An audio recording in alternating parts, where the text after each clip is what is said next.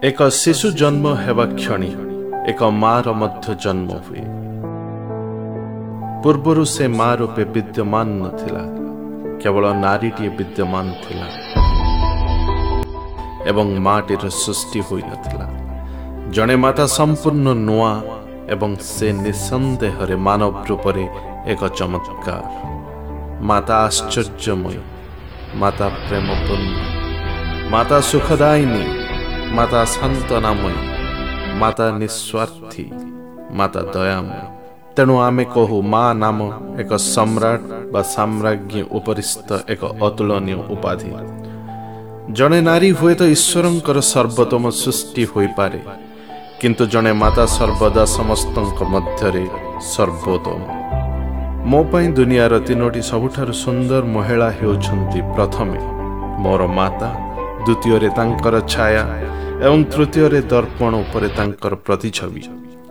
ସେ କିଏ ଅଟନ୍ତି? ଯେ ମୁଁ ପଡ଼ିଗଲା ପରେ ମୋତେ ସାହାଯ୍ୟ କରିବାକୁ ଦୌଡ଼ି ଆସନ୍ତି ଏବଂ ଏକ ସୁନ୍ଦର କାହାଣୀ କହି ବା ଆଘାତପ୍ରାପ୍ତ ସ୍ଥାନକୁ ଚୁମ୍ବନଟିଏ ଦେଇ ମୋତେ ଠିକ୍ କରିଦେଇ ପାରନ୍ତି।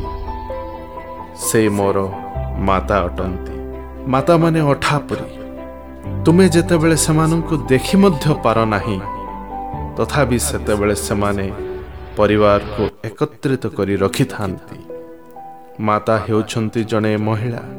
ଯିଏ ନିଜ ପାଇଁ ଆବଶ୍ୟକୀୟ ଜିନିଷ ଆଣିବା ପାଇଁ ଦୋକାନକୁ ଯାଆନ୍ତି ଅଥଚ ଆସିଥାନ୍ତି ପିଲାମାନଙ୍କ ପାଇଁ ଜିନିଷ ଭରପୁର ବ୍ୟାଗ୍ ଧରି। ସେ ଜଣେ ନାରୀ ଯିଏ କୋଡ଼ିଏ ଜଣକଙ୍କର କାମ ମାଗଣାରେ କରିଥାନ୍ତି। ମୋର ପ୍ରିୟ ମା ମୋ ପାଇଁ ଆପଣଙ୍କର କ୍ଳାନ୍ତ ଆଖିରୁ ଆଜି ପର୍ଯ୍ୟନ୍ତ ଖସି ଯାଇଥିବା ପ୍ରତ୍ୟେକ ଲୁହ ଆପଣଙ୍କ ପାଇଁ ସ୍ୱର୍ଗର ନଦୀରେ ପରିଣତ ହୋଇଯାଉ। ଏହା ମୋର କାମନା ଅନ୍ତର୍ଜାତୀୟ ମାତୃ ଦିବସ ଅବସରରେ।